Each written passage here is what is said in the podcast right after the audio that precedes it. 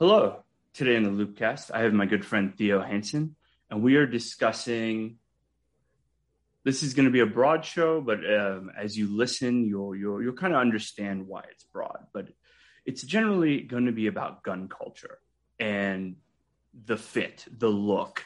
Uh, I have been, I've kind of returned to uh, reading uh, Benjamin Teitelbaum's kind of treatment of punk rock and metal in in kind of far right and right spaces, and then kind of looking at Cynthia Miller-Idriss's um, Hate in the Homeland. And the reason I mentioned those two books because I was, and kind of the inspiration for the show was this curiosity of culture, of fit, of style, of fashion, of aesthetics on the right. I felt like that I had missed a lot. Like there was kind of these general generalizations of history and kind of, you know, from the Klan to the punk scene of the 80s and 90s. But I really wanted to sit down and kind of examine something and examine something um, that is touching almost every part of the the right and the far right, and that's gun culture. Um, so, with all that being said, uh, please welcome my guest, Theo Hansen. How's it going? I'm doing all right. Yeah, thanks for having me on. I'm excited. Of course. Of course. Um, so, I, I guess that the really core of the show is going to be about influence and about uh, culture. So, I guess if we're going to discuss gun culture, let's start with the forums, the weapon boards, and kind of you, the notes you sent over. You you kind of highlight uh, the forward slash K forward slash. Um, I, I, I don't know how to vocalize that, um, but if you could, you know, describe these image boards that are kind of focused on guns and on sort of tactical culture. Yeah, so K is 4chan's weapons board, but uh, slash K has also been used in, uh, you know, back when image boards were a much more common thing on the internet, uh, when they were a little bit more ubiquitous, K was just always the weapons boards, normally slash K slash or slash W slash. And I mean, in in that, it's an extension of the ideas, the basic idea behind image boards. It's people shit posting um, I actually I took a look at K before I got on here because I hadn't looked at it recently, and it's yeah, it's just the same same stuff you'd always expect: pictures of guns, people talking about guns. It's really, and we're we can get into this more later, but it's a lot more of an enthusiast's space, kind of like a a nerdy space than a lot of the other things on 4chan. So when you say enthusiast space, I think whenever you're whenever anybody describes like a social space of the right, the first question that comes to my mind, um, and I'm going to kind of express it in kind of a, a, funny way first, and then kind of a more serious way. How racist is this space? You know, is it is the expectation that you know this is a gun enthusiast space? Is it inclusive? You know, right? Does it have like black gun owners, Asian gun owners, you know, Hispanic, or is it kind of what you would expect of a, of a Chan image board? Yeah. So the kind of, I guess, like the demographics of K are a, a little weird. They're almost a relic of an earlier time on 4chan, and the general culture is kind of like that as well. Uh, before polls started being in in news stories, really uh, and that's kind of these less overtly political space, which I I kind of balk at the idea of describing these spaces as apolitical, but in, in their rules, uh, it's like a pinned thread, and it's there's no gun control threads, there's no politics threads. However, it's still on 4chan. Uh, so kind of the, I guess the 4chan conception of uh, what apolitical means is very different uh, from yours or mine. So there's still, I mean, you know, people say uh, people people use some vocabulary that uh, would be considered a, a nuclear level faux pas for either of us. Um, but it's it's more in that, and I, am really trying uh, to make sure that this does not come off as uh, defending any of the things they say, but the function of it in a communicative communicative sense is much more so that this is just the language of the platform rather than this is uh, you know like expressly ideological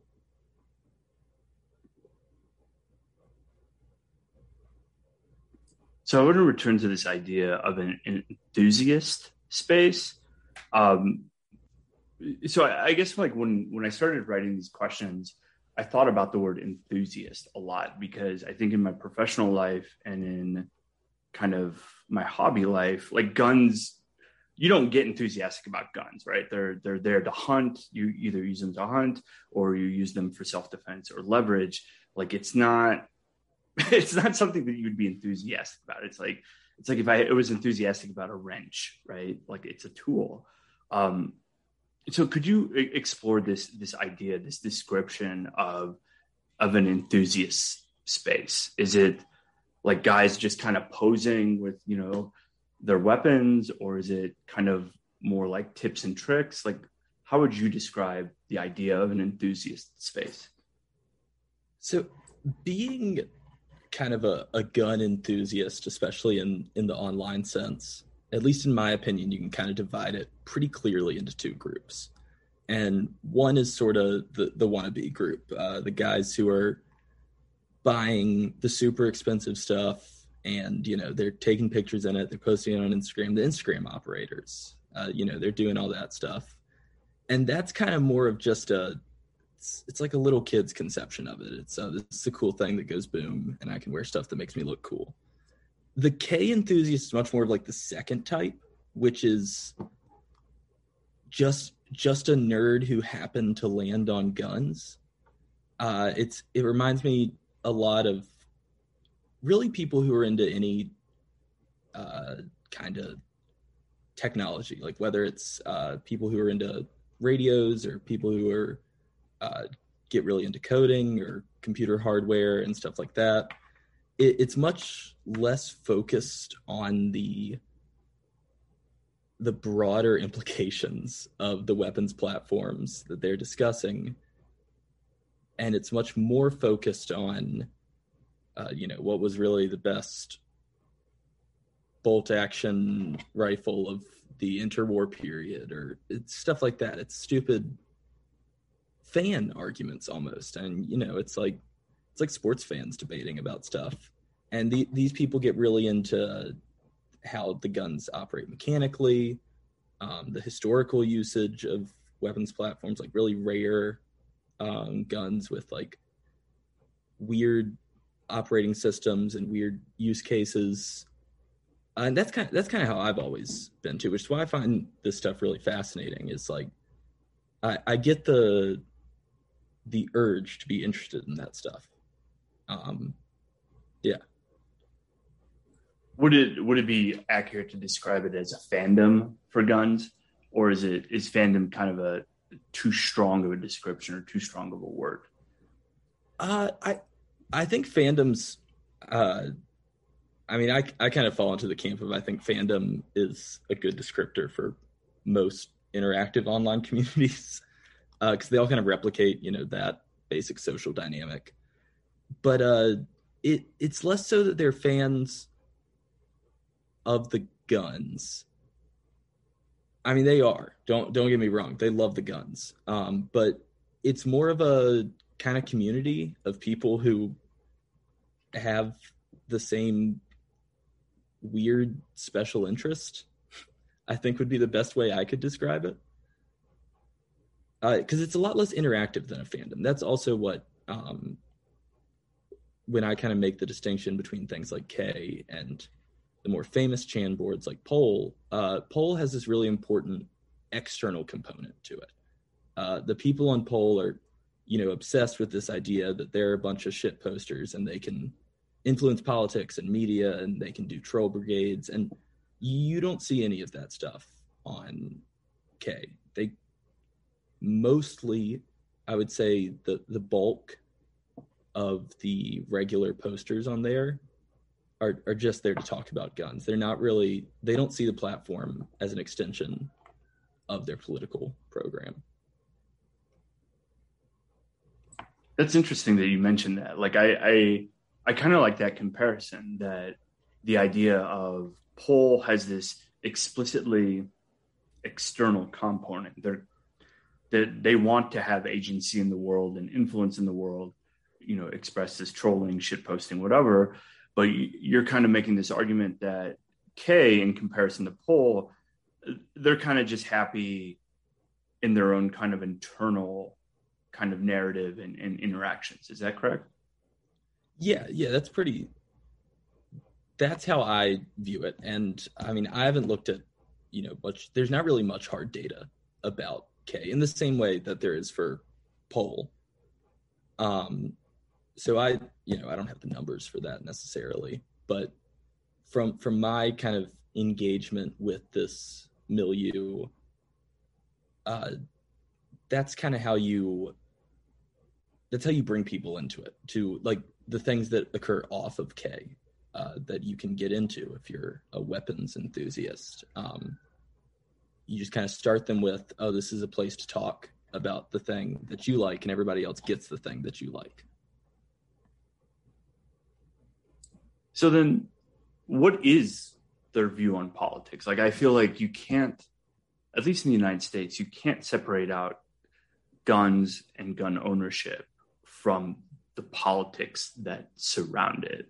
Like, you know, the politics, like, I want to be real general. Like it, it's, you know, whether it's a two, 2A argument or, you know, gun limitations or whatever, but um, on K, how do they kind of form and understand their politics? Is it, as you kind of pointed out, is it just this, like a severe ban? You can't, you know, no politics, nothing, or is it kind of leaks out and in, in dribs and drabs?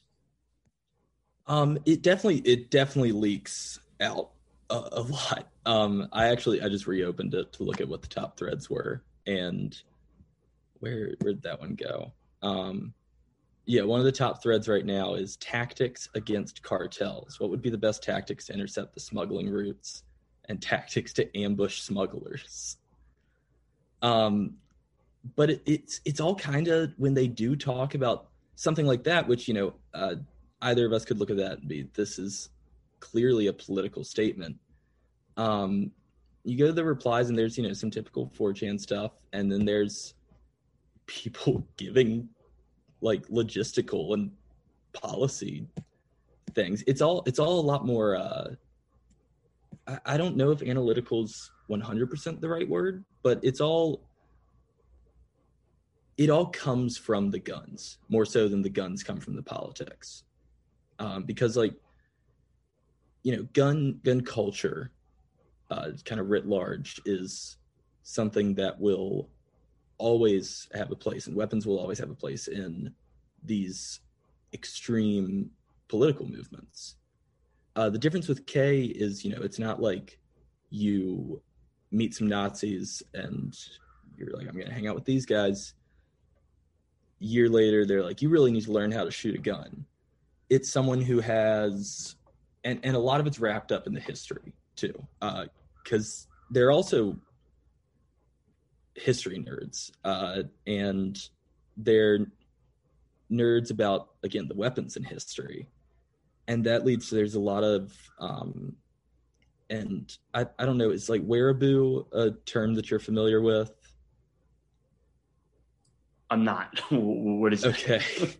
so so a wehraboo is a uh, a Wehrmacht infu- enthusiast, I guess you could say, uh, and it, it's kind of it's a part of this whole clean Wehrmacht myth uh, that was laundered by a lot of the surviving uh, sort of military leadership of the Third Reich after World War II and it's this uh, it's usually characterized by an interest in the engineering and the technology and and then this process like you know you get into that stuff because it's always the tanks. Um, and to be clear the panzers sucked. They were by and large bad and over engineered like like most german equipment in world war ii um, but they're they're interesting because they're a little different. And so people get into that, and then you know you want to learn more and more and more about the internal workings of X, Y, and Z, and suddenly you've picked up a new ideology on the way. Uh, which again, I don't I don't want to come off as you know like oh it could happen to anybody uh, because it couldn't, but it's not it's not quite the same process that we normally think of or is kind of the main narrative when it comes to radicalization, especially on 4chan.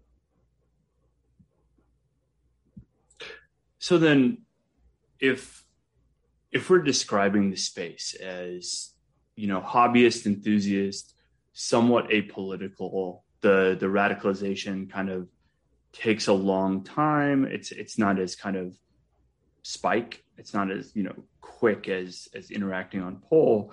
Um, how do we describe K's response to the buffalo shooting or uh, sandy hook or a, a highly violent or uvalde. So sort of a kind of highly violent mass shooting that kind of forces the gun debate into the center.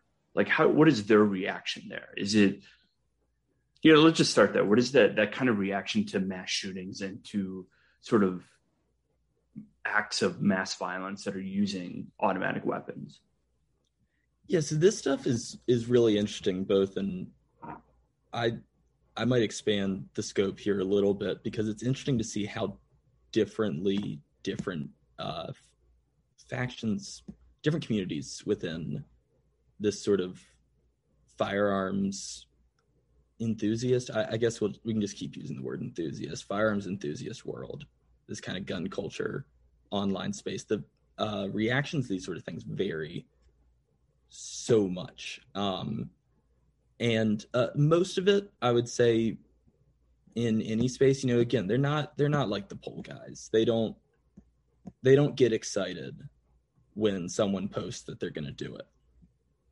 Uh, they're not, you know, grabbing their popcorn for it because it's again they don't have that external component to it. Uh, they broadly, you know, kind of react how these more uh, these more fringe parts of online gun culture really just react the same as uh, like any old chud. You know, well, if someone with a gun had been there, then then it would have been different. And uh, the Uvalde thing specifically, and they're really pissed about because kind of the base level, um, and this is just a part of gun culture in general too. But they're they're not they're not exactly pro pro police. Um, and when you kind of think of it in the historical perspective, the role that Ruby Ridge and Waco played in kind of the panic over gun control in America, and uh, the view of the federal government by a lot of these more um, more like extreme right wing libertarian types. Uh, so they they're just like, oh well, you see, this is why we need all this stuff that we're talking about because it's you know the cops aren't going to do anything like it's and then like on the other side this is actually this was the video that i saw that uh made me first think about talking about this some more it was a and i'll drop a link in our chat but there's this uh youtube channel it's big kind of gun youtube type of thing um t-rex arms he's I, I could do a whole episode about this guy um, and kind of what what he shows about gun culture overall. But uh, this blew my mind when I saw it because this is kind of an online milieu that I'm I consider myself pretty familiar with, and this shocked me. Um, so this was on June fourth, so I think it was one day after the Uvalde shooting. Uh, Daniel Defense, DDM4, V7, unboxing, kidding, shooting, and opinions. How well does it shoot right out of the box? Which uh, for you know any listeners who might not know, the uh, Daniel Defense DDM4 V7 was the rifle that was used by uh, Salvador Ramos in Uvalde, and and that that kind of stuff does happen. Um, and I, I think there's you see it a lot less from kind of the the K milieu because they're again mostly just shit posting about guns, um, and they're introducing something like that into the discourse is a it's a very intentional thing to do. Um, you're you're not just doing that on a whim. You're trying to very specifically change how these things are being talked about and change how your the community that listens to you is thinking about these things.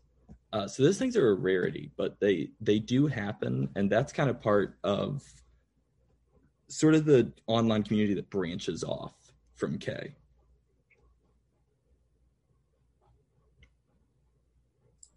Let's let's explore that. So we put a pin in in K. Let's kind of look at the overall influence of K. So so if we kind of follow a traditional framework of understanding, you know, it goes from K to kind of meet space or in real life movements and part of the well actually let's let's start there. Is k's influence mostly from on the right or on the left or is it more universal?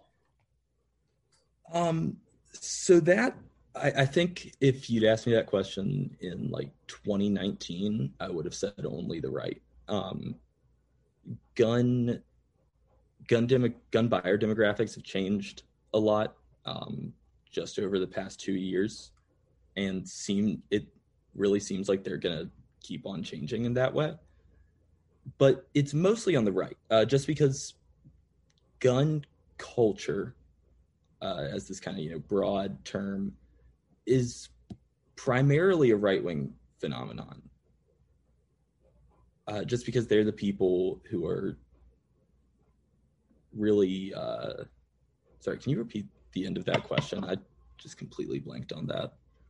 No, it's okay. Um, so, do we see K's influence on both the left and the right before we sort of explore specific movements? Because I think um, for me, like the people that I follow on Twitter, like I, I see a lot of like gun culture elements. Like so, uh, in Colorado, we have a a llama ranch run by um, this trans woman and she is very much into gun culture right? So like every i mean it, it's, it's very much defined in the, in the in the sense of self-defense and protecting your land and protecting your livestock but it's like it's it, it's definitely an account that you wouldn't expect to be into gun culture and you wouldn't expect them to be included in something that's coming from a chan. Like like that is kind of the the stereotypical thinking or the simplistic thinking. And I, I think for my curiosity it's you know as you pointed out post 2019 and as you get into kind of 2020 and 2021 are you seeing that gun culture influence from k on the left or is it more as you kind of already pointed out more isolated to the right yeah, so it's it used to be and K's influence kind of has started to impact the world a lot more broadly as it's kind of fanned out from that only uh, right wing type of thing. Like K before I would say 2017, 2018, you know, kind of when all the all the chans really started to come into popular conscience it was really it was a small space of not even like necessarily people that you would see out at a out at a range or something. I mean, those are because it also has it has an incredibly small user base too. Uh, even compared to uh, like Pol, Pol has like I think it's four or five times the amount of daily users that K does. Uh, so it was very insular before that, and kind of as they their sort of aesthetic and their approach to these types of things has spread beyond the board. Um, it's influenced sort of both sides of your gun communities, and part of that is a larger issue, and this is a, a bit of a personal gripe, but, but um, kind of the left the push to create a leftist sort of knowledge base for firearms and resources for people to defend themselves uh, if they feel that's a need has really just replicated um, the right wing gun culture writ large with you know you throw some some different symbols on it. And i think there's some ways in which that can be really really good. Um i think if you're kind of utilizing and like i'm thinking of one person in particular another person with a gun youtube channel. Uh she goes by tactical girlfriend and she kind of utilizes that whole like 80s vaporwave aesthetic as something to attract you know viewers uh, for people to go look at that. And generally is one of the probably one of the only people on YouTube who I would tell, uh, you know, a complete noob to listen to about firearms. But really, K's influence, uh, people hit a lot on the aesthetics of it, especially with the Boogaloo, uh, which I know we'll get to. We'll get to those boys eventually. But um, more so, I think, than the the aesthetics, it's the approach to firearms.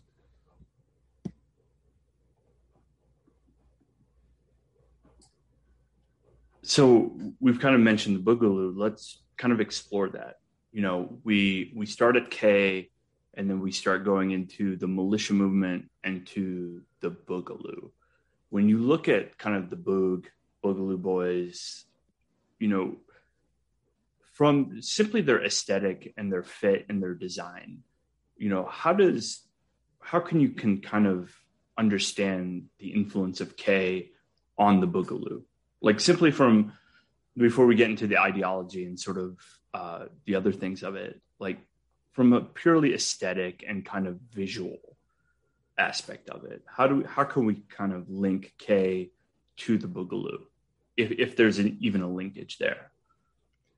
Yeah, so the the aesthetics are the most obvious link between the two. Um, sort of this just generally shitposty attitude towards the appearance of militarism, I guess I could say. Um, that's really it's rare in American paramilitaries, and this is what um, I mean. I, I do other stuff now, but my I started my career in extremism research as a, a militia person. All all I did was militia stuff for a while, and they the boogaloo is not it doesn't fit kind of the the aesthetic of these things because uh, you know you'd see I'm I'm in Virginia. Virginia had a huge resurgence in its militia movement uh, during 2020,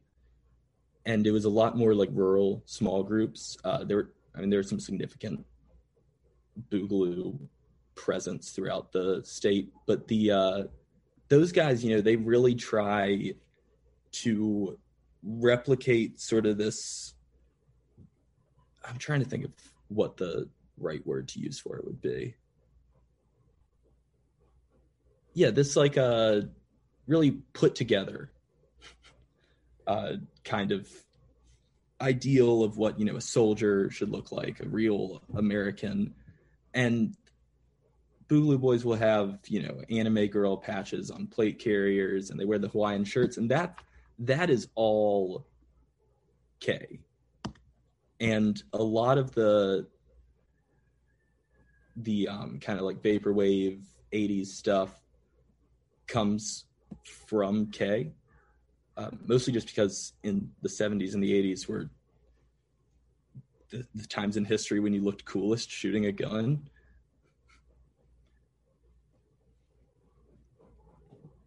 But yeah, I'd, I'd say the kind of the initial thing that you see when you look at the Boogaloo is this obvious aesthetic influence from K. Uh, this very clear through line uh, that really differentiates the Boogaloo from a lot of similar American paramilitary movements. But beyond even that, there's this this kind of gear obsession, this uh, real like nitty gritty. Everyone's arguing about what type of what to put on what gun and what type of plate carrier to buy, and that like that is a a big K thing too. Um, sort of the the more, I'll go ahead and explain this term too. So Fudds within gun culture are your old guys, uh, your guys who you're back in my day guys who are really into 1911s and M1 Garand stuff like that. And that's the real different differentiation between these boog types and those guys, where their kind of general attitude is, well, X thing is good enough. And like boog boys go out and spend money on on night vision. Like I don't know, PVS 14's like four thousand dollars right now, um, because they they're oriented towards a, a much different ideal of you know the the soldier the militiaman the whatever word they choose to use so but before we kind of dig into this uh is the word tactical kind of fair to use to describe the boogaloo guys? Because it's like in every picture that i see of them like it, it almost seems like it's it's it's very much online very online very anime kind of cosplay i guess? I, I don't know how to describe it but it doesn't like it, it kind of just burns a hole in my eyes to look at yes. the picture.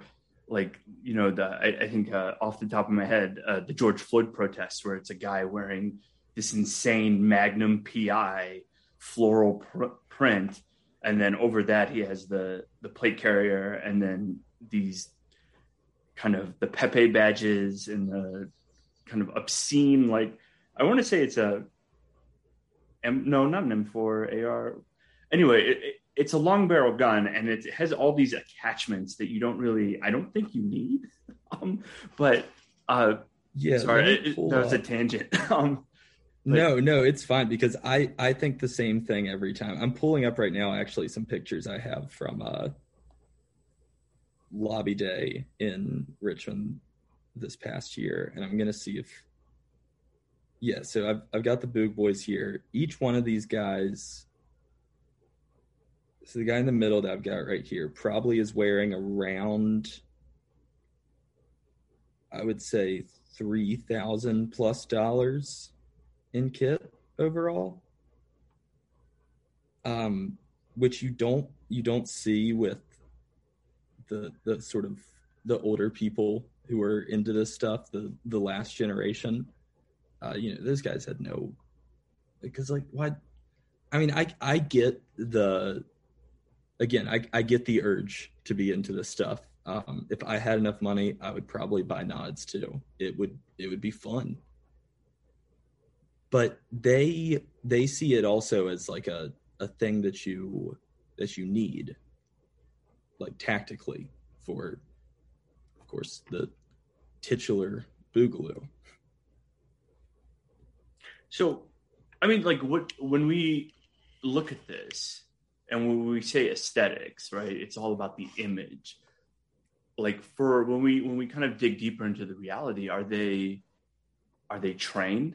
Like, are they going to the range? Are they practicing movements? Like, is it really just purely about taking the aesthetics from K and bringing them into the real world for the Boogaloo? That's really it's a case by case thing.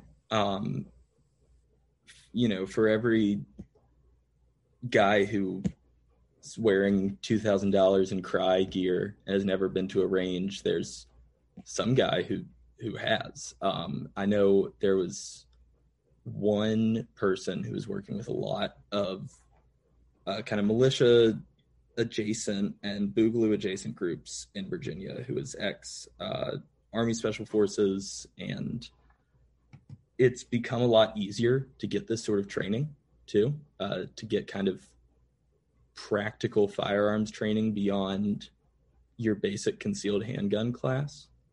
I can think of three places within driving distance of me that offer things from you know basic rifle courses all the way up to squad level tactics and force on force scenario stuff. Um, so I'd say I'd say broadly your your new generation is more trained than your past generations.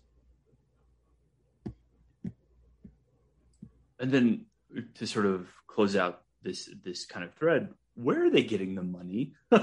like I, I, when when I started writing down the questions, and I, I kind of asked this on Twitter, and um, the the real life example I use is that every time that I go to REI or Cabela's or the Bass Pro Shop, uh, it these are the only three stores um, that I go to that have this ability to like make me have that the PTSD of going back like of to that era of when I was working three to four jobs. Like it, it's just like everything is so expensive, and I think you you you kind of touched on like this idea that uh, the night night vision lenses are four thousand dollars, which is that's insane for like one piece of kit to be four thousand dollars and that's before like you know the five hundred dollar plate carrier, the plate, the gun, the boots.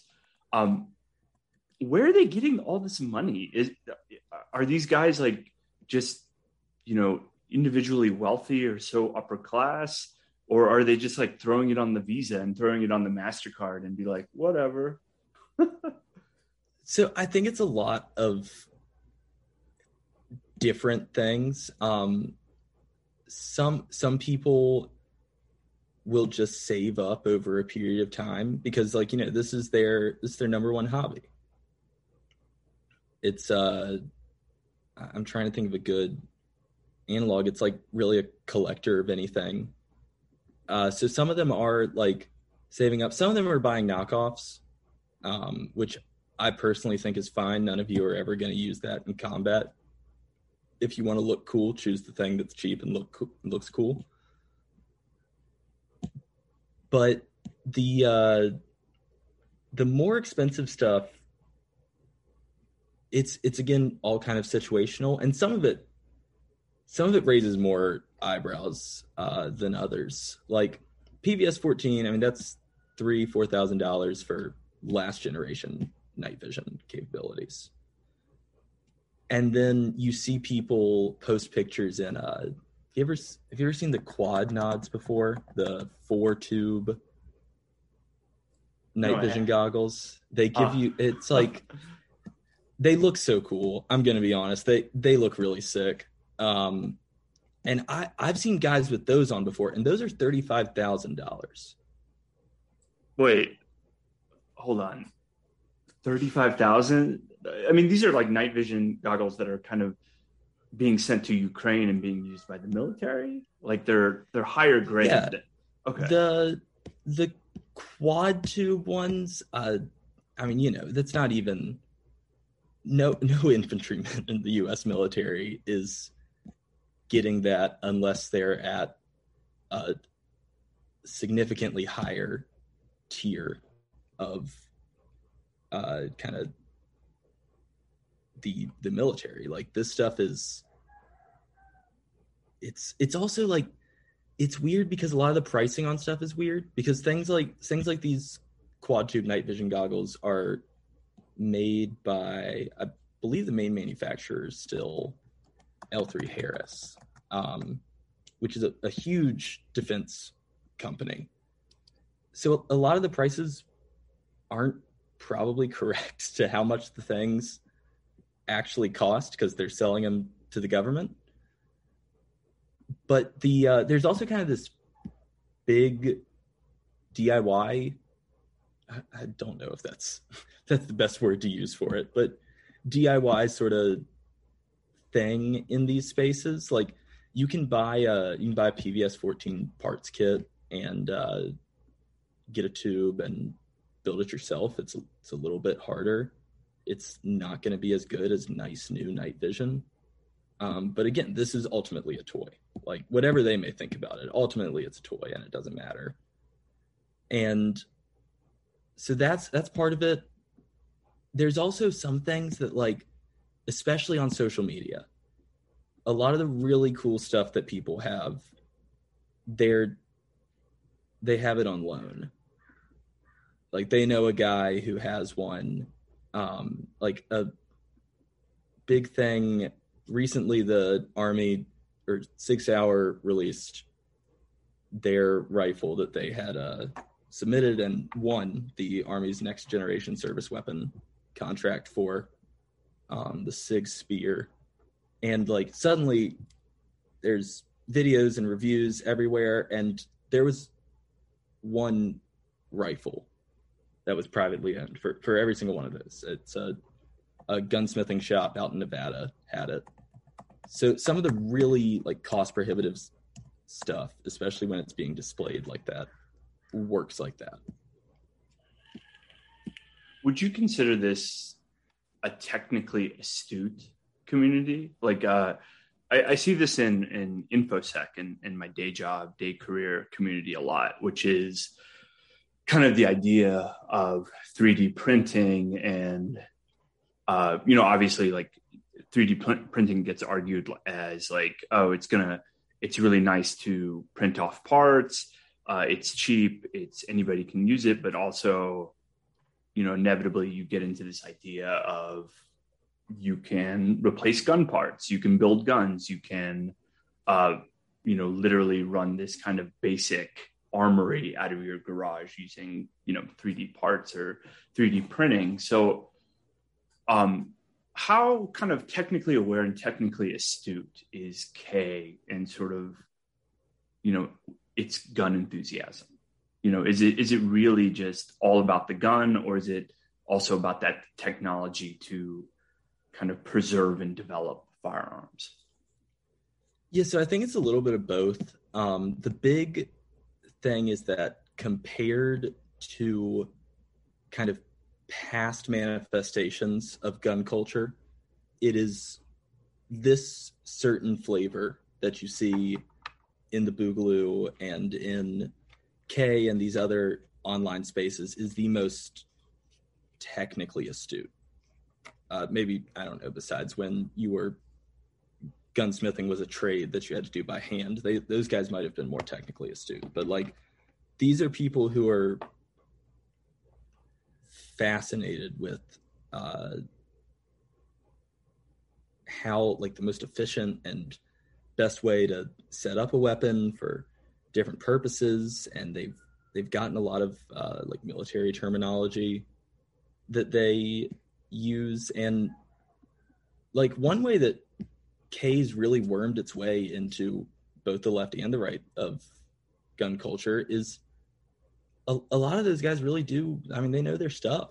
Like, uh, there's the famous in in certain places or infamous uh, K gear paste bin, and it, it's you know basic stuff like uh, an entry level guide to what gear you need, and it's kind of like buy this stuff first, then this stuff second. This is the place to get this stuff from. This is what you need on a rifle, so on and so forth. And uh, that that's really where they set themselves apart from these other paramilitary esque movements and uh, these other right wing gun enthusiasts is that they yes yeah, so like this stuff has i mean i'm just i pulled it up to look at. And the body armor section is, let's see, how many paragraphs that this is. It's like multiple sections, different cuts of plates, uh, which cut to choose, plate quality, uh, factors to consider when assessing plate quality, material, uh, steel versus ceramic, weight, thickness, ballistic rating, different types of curve, origin of make, design science, and that's that's kind of how they approach everything. Uh, you know, I mean, ultimately, these are these are the guys who have the time to be on 4chan a lot. Um, they are yeah they're 4chan guys. They they don't have anything else to do. They're if if this is what they're interested enough to join this community like they they really do put effort into understanding that sort of stuff. And it's it's led to people approaching kind of the uh the question of like what what does a responsible gun owner need in a different way. In both a, both a very i think overall helpful way and also in, in a very bad way. And uh, we're still not quite sure how that's going to shake out societally in the end. Interesting. So something that that i of find interesting in our conversation so far is that you please correct me if I'm wrong, are kind of separating out the militia movement from the Boogaloo. And then kind of pivoting to the militia movement, do you see K's influence or is the militia movement kind of, you know, it's old timers, guys from the 90s, guys from the early 2000s, and it's kind of walled off from the influence of the online of, of K? Yeah, so I do kind of separate those two things, which is honestly more of a personal thing, like a specific taxonomy. Um, I, I guess my my personal view on what constitutes a militia or part of the militia movement is that there there has to be a, uh, a, a like you know a militia, an actual group of people, um, and like Boog Boys, I think, are a cultural, and I, we might get some Twitter replies for this, Sina, so brace yourself. But um, the Boogaloo, I think, in its long term effects, because we don't really see them organizing at the same rate as we did in 2020, and uh, kind of within that sort of civil unrest time period, if you will, uh, where people were looking for things like that. we've kind of seen them organizing independently a less since then. But I think the cultural implications of this is your younger generation of who is going to be forming these paramilitary groups and forming militias has much larger implications. And as for like the 90s guys, um, this is you're set me up perfectly to give my whole militia spiel here. So, the 90s, for a lot of scholars, the 90s militia movement is where the militia movement ends, or kind of the militia movement writ large, or whatever. And they also, again, you're kind of big time scholars, and your sort of generally accepted dictionary definition is that militias are anti-government groups of people with guns, uh, which which means absolutely nothing. Like anti-government for for what reason?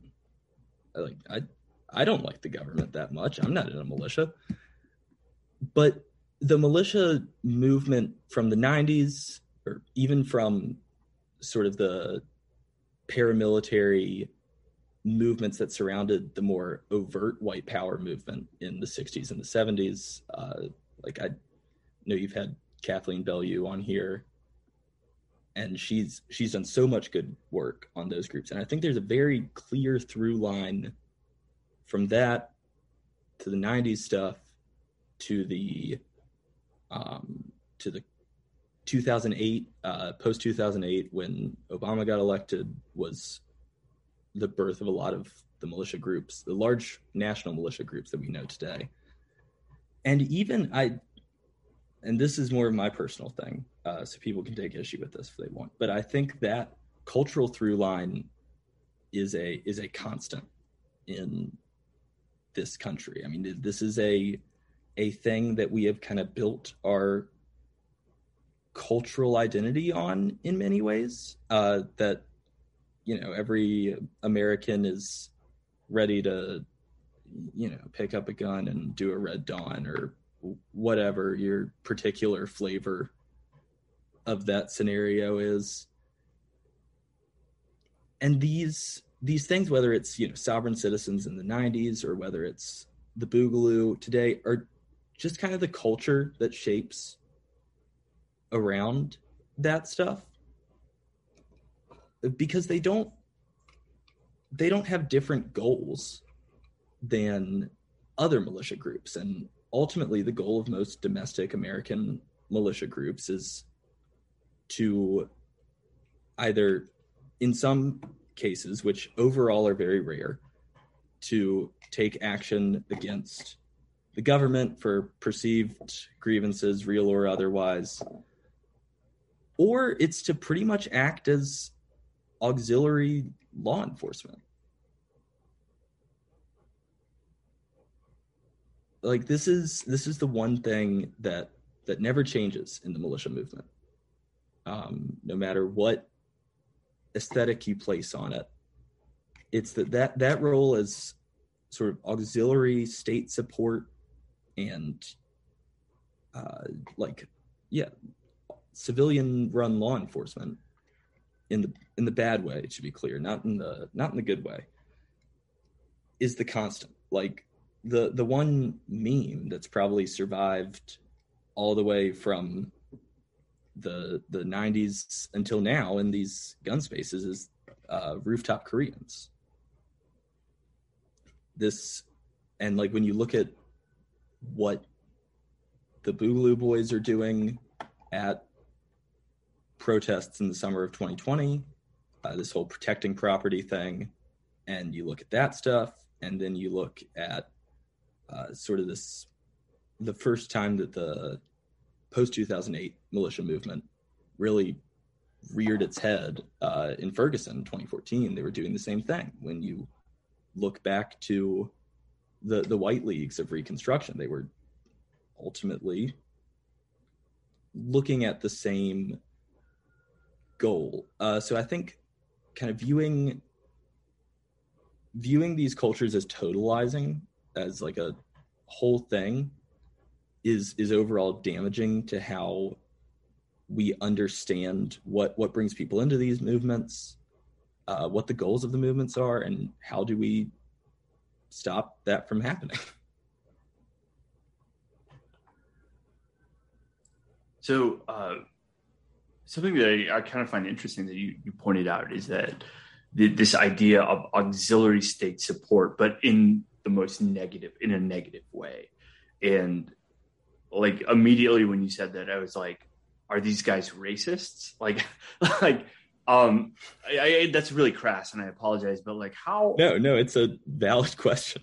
Like you mentioned ferguson like they're uh in 2014 the appearance at ferguson and then during the 2020 george floyd protests and the blm protests like like my memory of it is that like I couldn't separate out, my, or I shouldn't say separate out. My assumption was that they were kind of racist, like this line of protecting property. Like, oh, okay, what does that mean? Do you have a willingness to who are you going to shoot? Dot dot dot. Right, and like how like racist or not racist are these movements? Like if if they conceptualize themselves as like auxiliary state support is it is it like a, kind of an expression of white supremacy or is it more like more of an incidental racism or is it's racism's not even in this kind of uh, belief system?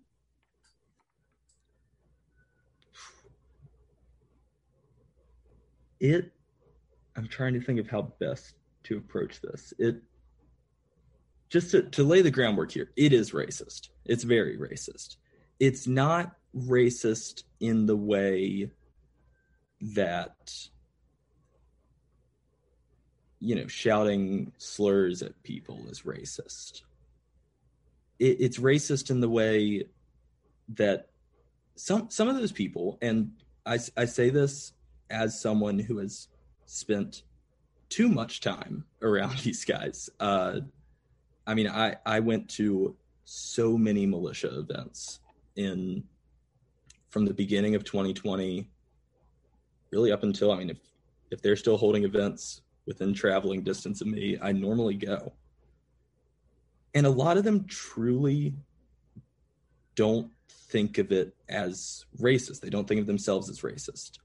Structurally it's fulfilling uh, these same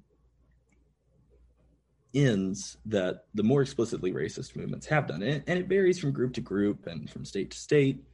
And i mean you know if i if i got a few of those guys if i was hanging out with some of those guys and they had a few too many beers and i started talking about rap music they might not seem so well meaning anymore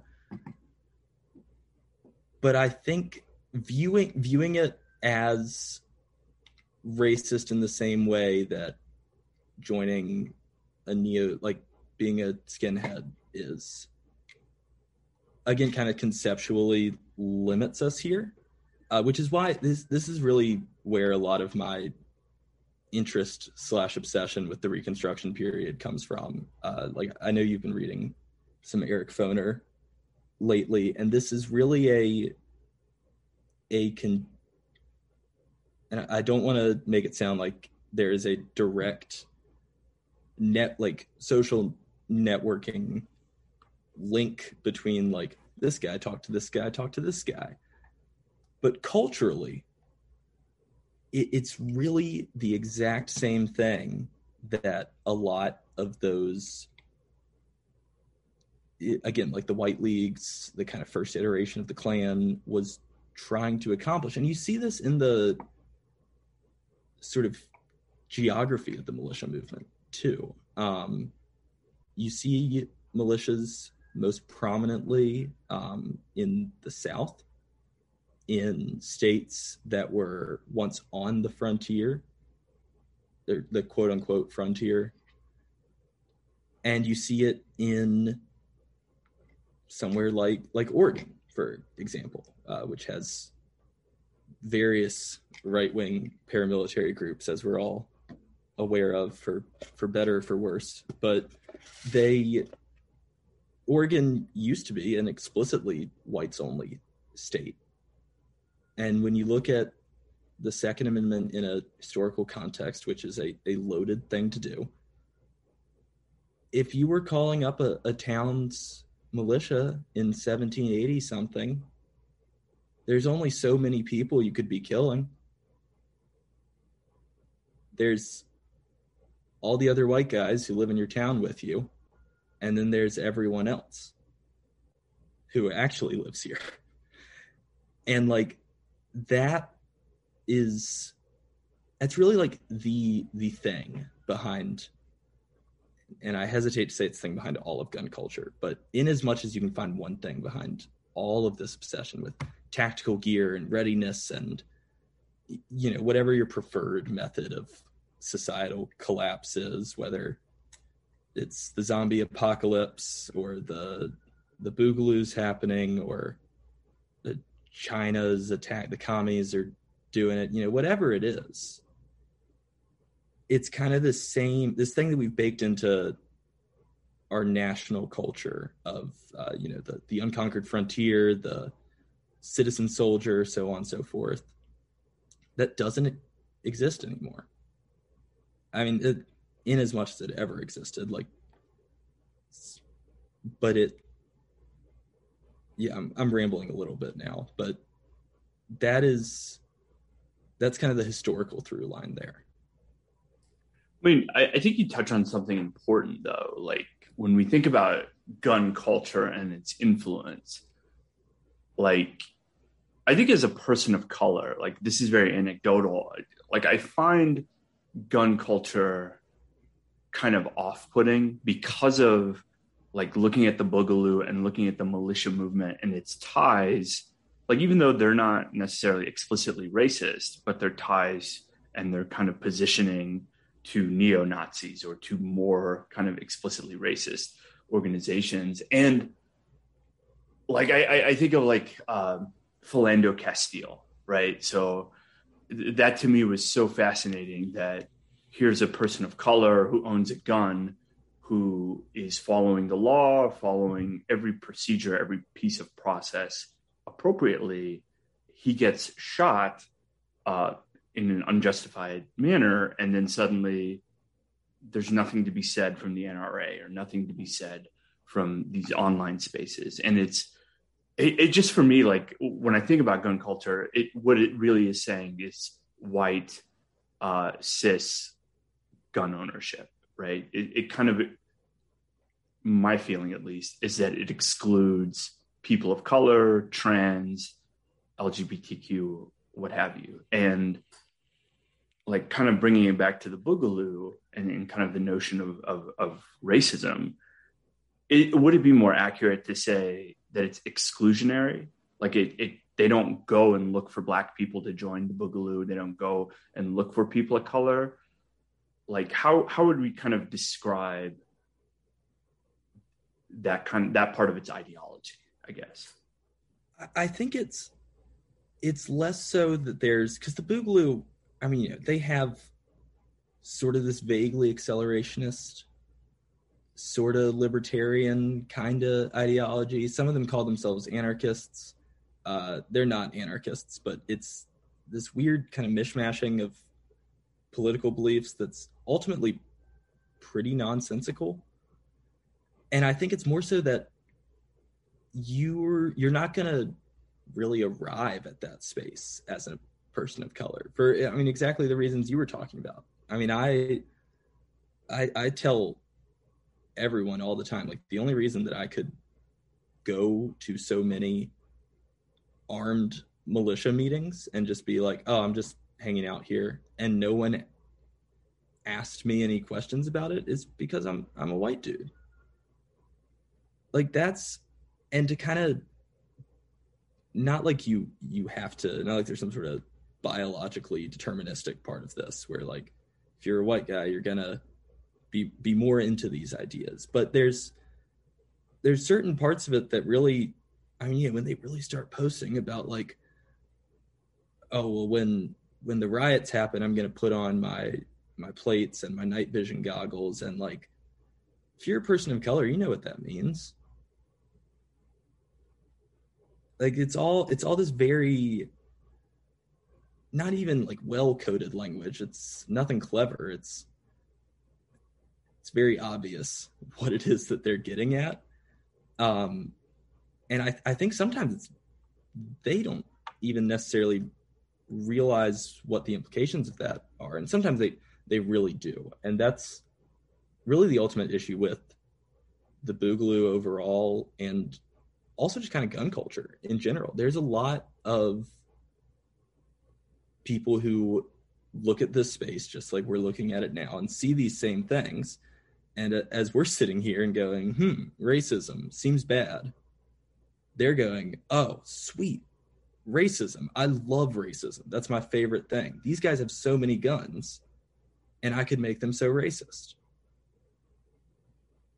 And so there's a lot more I mean, with the Boogaloo, you see it a lot more with uh, sort of the the skull mask type, seeing those accelerationist ideas. With your more average gun guy, you see it as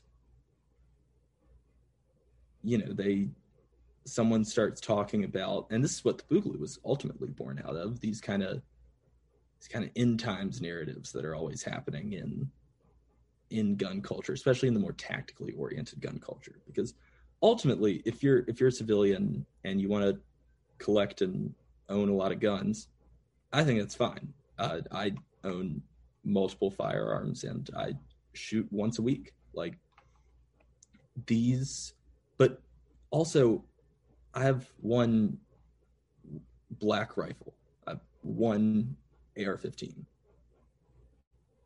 because once like once I've got one, it's like okay, well if you really need this, you got it. now I want the guns that are like fun and cool. And these guys who are obsessed with this like very tactically oriented preparedness, you got to be prepared for something. You need something to justify again the four thousand dollars that you're spending on night vision or the three hundred dollar Crye combat pants that you just bought. And they, uh, you know, this manifests itself in a lot of different ways. Um, originally in the 90s, it was sort of that Ruby Ridge or Waco scenario. The feds are going to come and do whatever.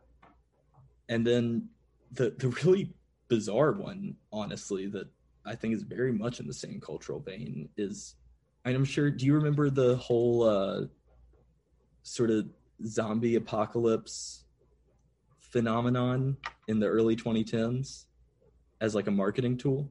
Yeah. So like oh, Walking yeah. Dead and all. Yeah, Walking Dead. You had World War Z. You know all this zombie media, and then like it kind of starts as an internet bit that people are talking about, like, oh, I got to get ready for the zombie apocalypse.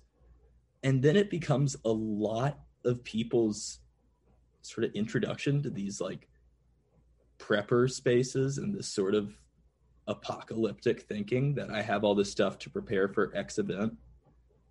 And it was, you know, very silly. And I think most people involved probably were aware on some level that zombies were not going to eat all of us.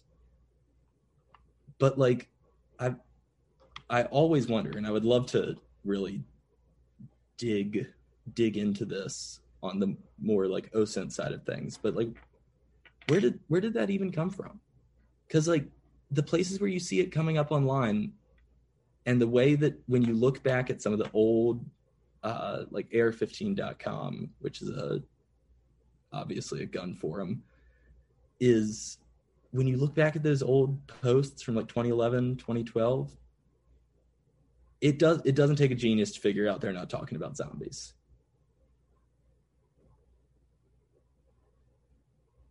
That's interesting to me that you mentioned the zombie craze because so much of that was exaggerated, like not in touch with reality because like I even remember like World War Z was uh it was it was it, it never touched on guns. It was always about like what you really need is a trowel and a shovel and and basic yeah, medical you need supply. like a, a, a shovel to hit the zombies in the head with, or like yeah. a, a cool machete, maybe.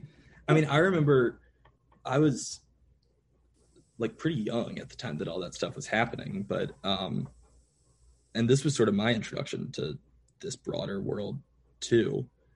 Like me and my friends met some weird guy at an army surplus store that we like to go to and we like all bought these dumbass looking machetes from him because he was like zombie apocalypse is going to happen any day now. And i mean we were all like sure man whatever. But it, it was all it was a lot less serious than this stuff. And i'm really just just fascinated by how that fits into all of this because it, it's a big step to go from again, like doing World War Z or Walking Dead, like cutting off zombie heads with machetes to this sort of modern online tactical space where it's the uh, what people call like the the cult of the operator and such. That phrase, cult of the operator, like it just it, it blows my mind because it's like when I think of an operator, I don't think of the gun or the armor. I think of all that like supporting infrastructure, like you know medevac, intelligence, like everything around that shooter. But it, it just seems like the, the cult might actually be the, the, the accurate word here. Um, well, yeah, the operator stuff is fascinating to me as well because, again, I mean, special forces units are not just like some guys. They're they have this massive logistical support network. And I mean, I would argue that kind of, you know, modern special operations, its greatest achievement is establishing those intelligence networks and those communications networks and transportation like the uh oh what's the what's the unit called uh 160th SOAR, Special Operations Aviation and Reconnaissance, are the dudes who fly the little little bird helicopters. And like they're way more important to an to an operation overall than like one of the guys with a rifle. And there's yeah, there's some interesting there's some interesting historical stuff there too with kind of how that fits into this sort of chauvinist ideal of citizen soldiers and keeping order through paramilitaries. So speaking of all that, let's uh I want to maybe kind of switch footing from from K, the Boogaloo, the militia movement, now into the normies. So I think one of the articles you sent over that I've kind of found, found very fascinating was how K got mainstreamed via Facebook. Um, mm-hmm. Which I now now that we kind of are talking about it, it, it just seems so like stereotypical. Oh, Facebook um, mainstreamed an extremist yeah. movement. Like, oh, cool. Um, sorry. um, so I, I'm kind of curious. Like, could you walk us through like what does K look like when it's away from the boards and onto normie platforms, onto like Facebook? So the K stuff, as as it kind of made its way to Facebook, you know, was through a lot of those Boogaloo groups and this this kind of big resurgence in interest in this stuff. Like a lot of the things like the the gear and stuff that these guys buy was really hard to find like even just a couple years ago i mean i've kind of always been sort of interested in this kind of stuff and like if you wanted to buy body armor in 2017 it was gonna be really hard to do overall as a civilian and to get like good quality stuff. And now like it's I search body armor and it comes up and like sales for all that stuff just skyrocketed. Again with I mean part of it was definitely the the pandemic. But the much larger part of it and kind of how it wormed its way into Facebook was the 2020 George Floyd uprising stuff as those guys who have all have all the information and have sort of the quote unquote expertise um, compared to your Facebook Meemaws and Pap Paps are like going on there to all these other people who are experiencing the same racially charged, let's say, fears. And they're like, oh, look, got all this stuff for you. This is what you need if you want to be safe. And then, you know, those guys tell their friends, well, so and so knows a lot about this. We're in a Facebook group together and they told me to get this stuff. And and from there we kind of see as K has moved it's kind of wormed its way into all these different cultural sectors of gun culture uh, so again, like the Instagram operator types are all taking the the memes and the aesthetics, and whereas a lot of your people who are less interested in the aesthetic appeal of their movement are taking a lot of the information and some of this stuff is ultimately it's it's dangerous. Like it, it's at it's at the very least it complicates sort of your your threat model because if i have and like i've been in these situations in the course of my work before where like there is a big old group of very heavily armed right wing slash fascist types who are real mad at you. And that's a that's a very different situation if it's just a bunch of old guys who forgot that he has a stub nose revolver in his glove box, as opposed to people who are wearing body armor and people who are wearing or who have IFAKs on them and know how to use them, or people who grasp the very basics of shoot, move, communicate. Like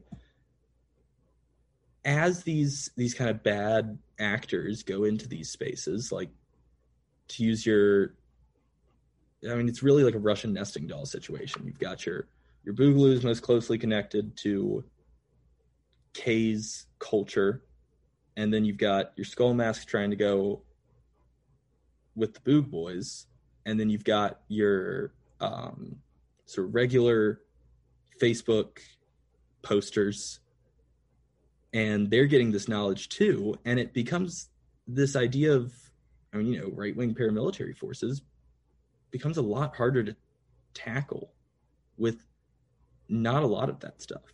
Or even I mean I, I don't I don't think lone wolf is at all a useful term, but these these uh, things per- perpetrated by lone actors it complicates that too. Um, Peyton Gendron, the Buffalo shooter, was in a, a, lot of these sort of gear enthusiast spaces online. And he was shot in the plate by a security guard. And when you look through the stuff that he was writing about it he knew that was going to happen. He was like yeah this security guard probably carries a nine millimeter. I'll wear this and then he'll shoot me and i, I won't die. And i'll be able to keep on doing my racist terror attack and when you start incorporating stuff like that and when these these things start to move into all these different uh, reactionary spaces i mean i i always think of it kind of generally generationally too because sort of i feel like it's important to differentiate between the the outright fascist groups and your your real your real guys you know like your your Atomwaffens your the base your traditionalist workers party those kinds of things. And you're just violent reactionaries which is most of the militia movement. But like we've seen what just violent reactionaries can do. And we saw that on January 6th and when you start thinking of right wing extremism and these sort of violent reactionary movements as generational the you know kind of threat model 15 years from now starts to become slightly more clear. And i, I think this is also something that uh, Kathleen Belew's work has really helped highlight is the general na- generational nature of these movements which is also how a lot of sort of I, I don't like the word extremist, but let's say fringe political movements across the world work. Uh, like, you know, if you're in the such and such communist party somewhere in Europe, there's a chance that someone in your family was, or that there's older members of that who you can talk to and learn things from, and so on and so forth. And that doesn't exist as much on the left in America for a variety of reasons, but it does exist on the right. Like, I mean, I always think of Unite the Right as this really important uh, sort of torch passing moment on the right, where you had these these 70s and 80s white power movement guys who had been talking to these young shit posters and we're kind of like all right this is your show now and as this sort of paramilitary space and this sort of violent uh, reactionary space transitions from a more abstract kind of view of the end times, whether it's you know government's going to come, come take our guns at some point, or the zombies are going to eat my brains, to this is what you do in response to riots and like even i mean you know you get a group of 12 i'm i'm thinking of some of the situations that i found myself in during the summer of 2020 and i mean you get 12 dudes with rifles and body armor and probably most importantly radios talking to each other and again, shoot, move, communicate. That's not an easy thing to deal with. One one guy running his car into a crowd is already not something that's that a lot of these movements are really equipped to counter effectively. Um, and that's, I mean, no shame on them for that. It's a it's a hard thing to counter. We're not in, you know, this isn't Syria. You can't just be like, oh, I bet that was a VBIED and like shoot the car. So, yeah, I think I think the real kind of threat of this stuff moving out because I think also, I mean, kind of on the other hand, like if you do want to be prepared, and and part of this is that, I mean, you know, and with the the guys I look at, I have some some different security concerns than Jeff, the insurance salesman. But I think, I mean, you know, if it's better to if you're if you have a gun, you should learn about the other stuff too you don't have to learn how to work a radio or how like squad level tactics, but you should at least be learning basic trauma first aid. I mean, I think that's like one genuinely good thing that these people have put out into the world is this sort of expectation that you'll know how to use a tourniquet. But as we see these guys become, again, these people who, uh, like the really big Virginia Boogaloo boy, Mike Dunn, who was um, featured in a Vice documentary. The best thing that can happen to you if you are a right wing extremist of any shape or kind. He uh, he was he was my age. I know Mike Dunn's ex girlfriend from high school. Like, uh, we're we're not from near each other, but yeah. So these guys are eventually they are going to be they're going to take the place of your kind of old guy fucking buffoons that are currently the face of the paramilitary right wing, like your oath keepers who are spending got like seven what was I forget what it was, but they spent like so much money after January 6th at either an Olive Garden or a Red Lobster. It was an Olive Garden. yeah, an Olive Garden. They spent like five thousand dollars at an Olive Garden. I that boggles my mind. How do you spend? I don't know how you do that. Just a lot of red wine, I guess. I don't know. um, something. I mean, I was hungry after January 6th too, but I couldn't have spent five thousand dollars at the Olive Garden. um, something that you you touched on that really fascinates me uh, is this idea of a generational divide, which you you've already kind of discussed, but this idea of acquiring knowledge, and for me, like examining the Boogaloo movement, you know, they're so such a product of that online and such a product of self education. Like it almost it almost makes it seem like you're kind of hinting at they're more dangerous because of you know the willingness to kind of learn and to kind of educate themselves about firearms and about you know body armor and about uh, dealing with kind of trauma and combat trauma uh, physical trauma.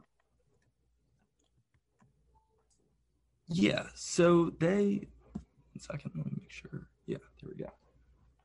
I had to plug up my computer. i think i should be good now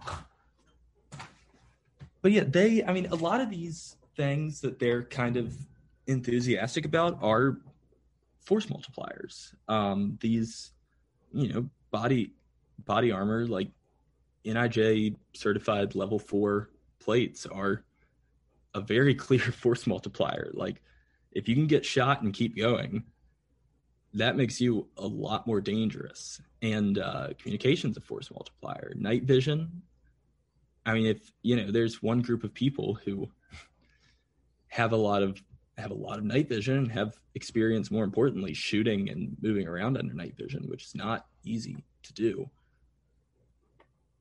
that's something that really i mean you can't counter that well if you're just again if they're these kind of reactionary paramilitary type things and they're still manifesting themselves as that if you're at a protest and the lights go out and a bunch of people have night vision, you're eh, I'm allowed to cu- to cuss on this podcast, right? Yeah, yeah, of course. A family podcast. All right, yeah, no, you're no. fucked. You're gonna fucking die. like, I mean, this is again where that cult of the operator stuff comes in. Like, this was how we continuously, with really large overall success rates, like we're taking out HVTs in Iraq and Afghanistan, places like that. Like these basic things that a less equipped force have. And I want to make it clear too, like I'm not arguing for any kind of any kind of arms race between like not saying that leftists should all start buying night vision goggles all of a sudden because this might happen. But it's something to be mindful of that and it's something to keep an keep an eye on more specifically because who knows like maybe i i don't know what's going to happen a decade from now maybe we will there will be a whole new type of gun guy that will emerge out of the earth fully formed. And we'll have to deal with that when that happens. But for right now it's really it's the k stuff and the boog stuff. And i mean even if like they aren't coming there to shoot you if these right-wing movements have people who are knowledgeable about intelligence collection um, if they can you know do all this all this nerd stuff that the K guys are really into, which I I'm also into. Like it's you can learn how to use an SDR as a um, IMSI catcher. Like these are those sorts of things that really tip the scales of what again your more extreme actors are able to do with kind of the broader reactionary right. Uh, like this is something that again to go back to January 6th, like this was the thing they were they were trying to do. Where I mean I I was I reported on January 6th in person and uh like I remember telling people that night like yeah it was crazy. You know you're standing on the steps of the capitol some proud boy grabs three confused old people and pulls them up to the riot line. And that's like kind of this small scale example of this process that happens where the, these guys with a more con- concrete ideology and political goal are using your your broader reactionary milieu to facilitate that goal and once they have people who aren't just proud boys and oath keepers a bunch of dumbasses and they have people who know how to even just do basic encryption on a radio.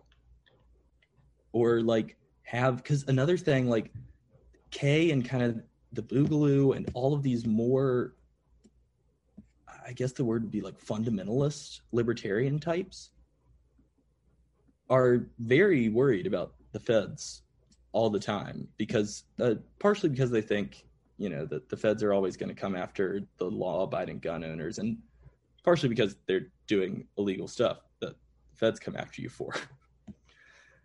but um, they they like exchange information about OPSEC and digital security and all that stuff. And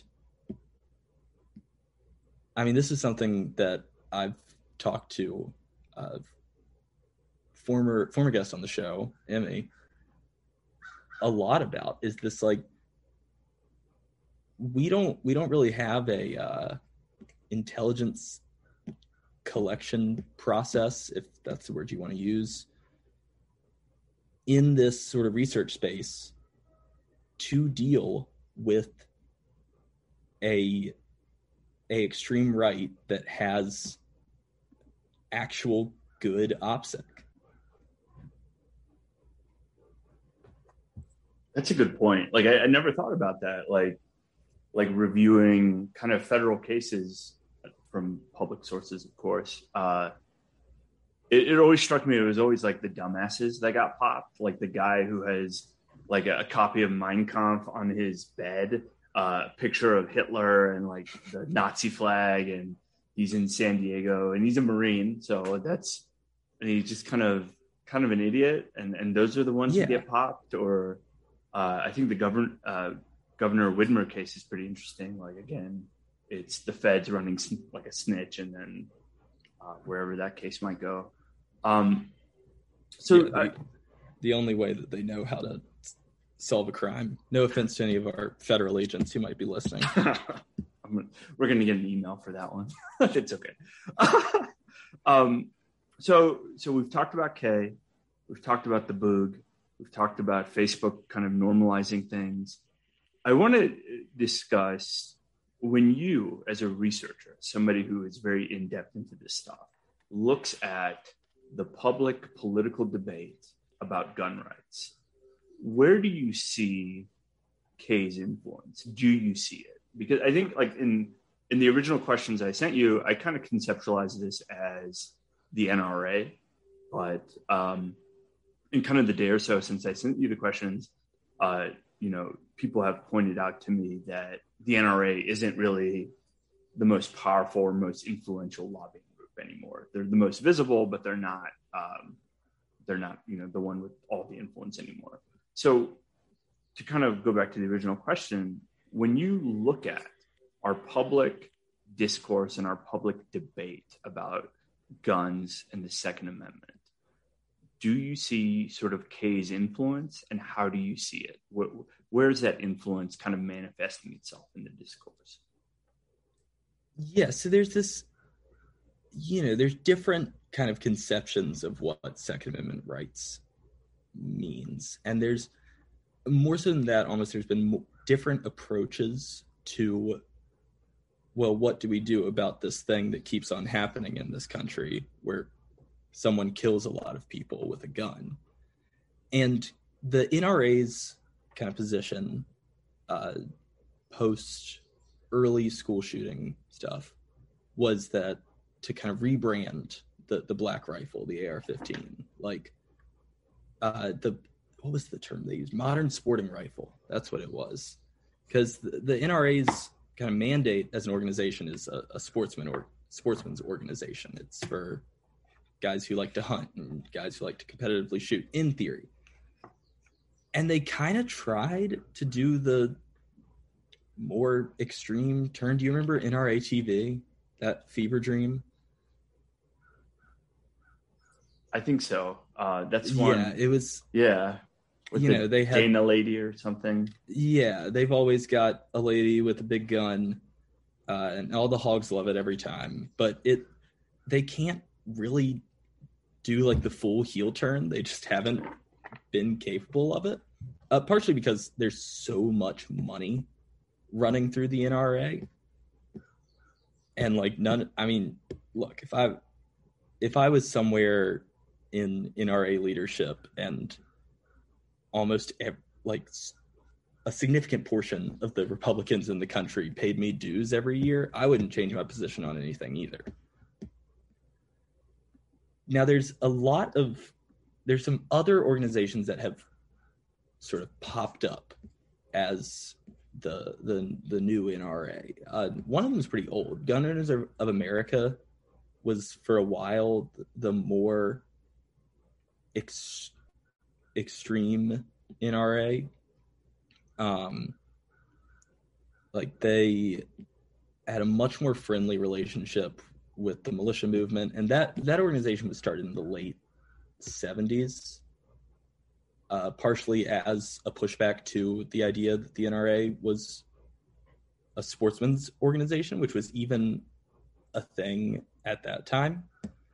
And then more recently, the Firearms Policy Coalition is the big kind of new kid on the block that's uh, shown up. And the FPC is one of those weird things that comes out of this milieu where sometimes I I'm like, oh, these guys are probably good for the way that we talk about firearms overall, and sometimes I'm like, man, these these are the worst guys who could talk about firearms ever, uh, because they are they are like more inclusive. I guess would be the word that you could use. I mean, they're there was another case. It was similar to the Castile one. I forget the man's name, but there was someone who was shot by the police while lawfully carrying a concealed firearm in the process of trying to show his concealed carry license and he was he was a black guy and the fpc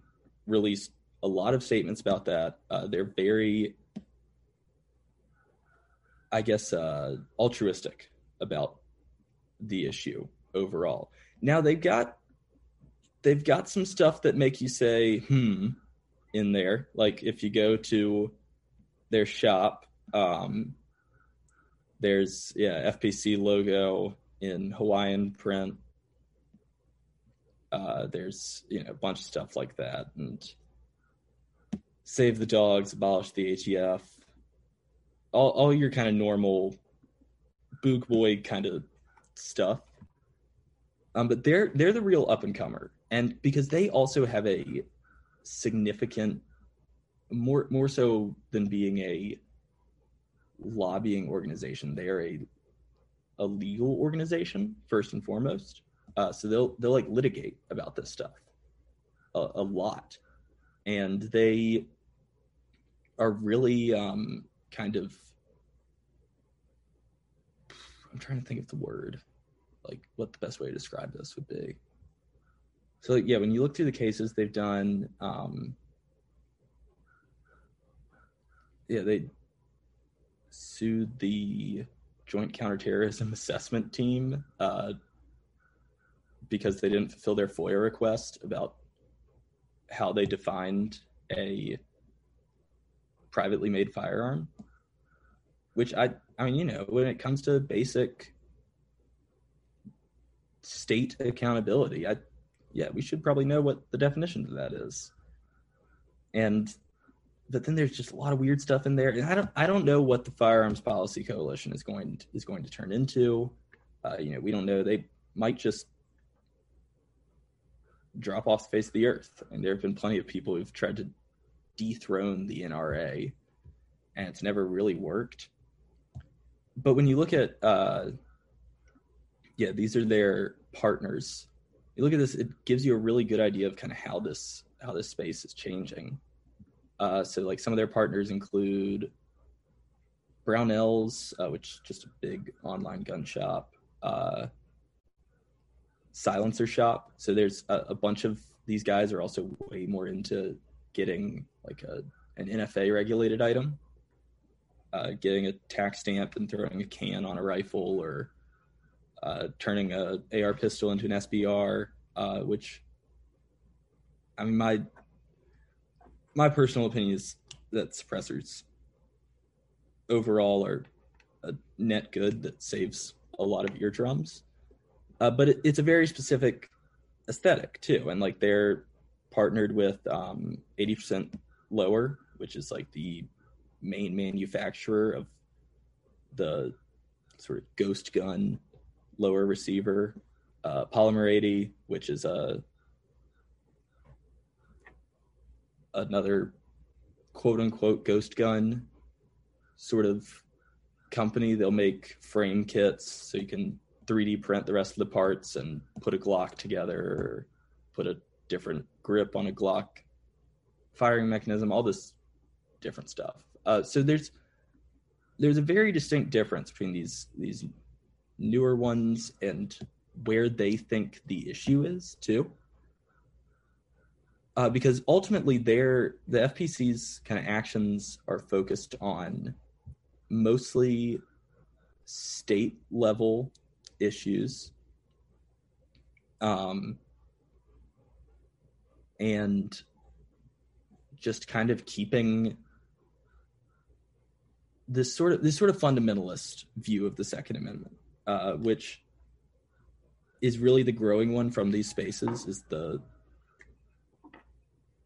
this belief that oh civilians should be able to own everything which in theory sure. Like, I mean, personally, I'm more or less of the opinion that, you know, if we're going to have law enforcement or a state, uh, any entity that has a monopoly on violence, then it's probably a bad call for me to not be able to have some of the stuff they have. But then, then it gets ridiculous too, because again, I mean, like you were saying when we brought up uh, the cult of the operator, like you can't just you can't just have a tank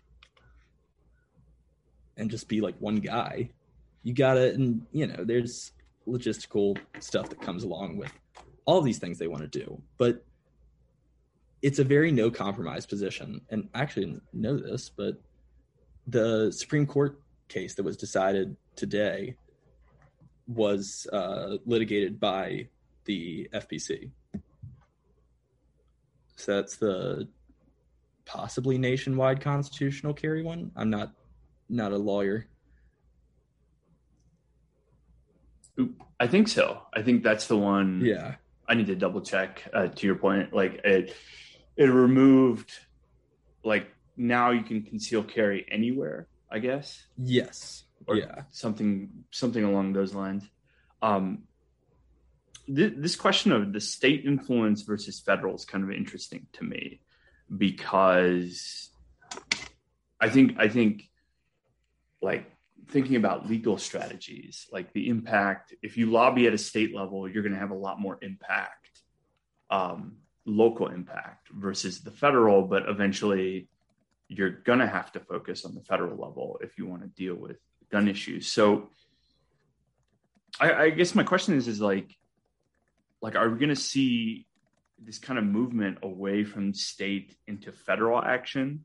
Like, not just well, I guess you, you kind of made this point that it's both legal action and lobbying. So I guess, you know, you could have that at the federal level, but like fundamentally, do you see them going from state lobbying and legal action to more federal, to more kind of that larger kind of legal structure?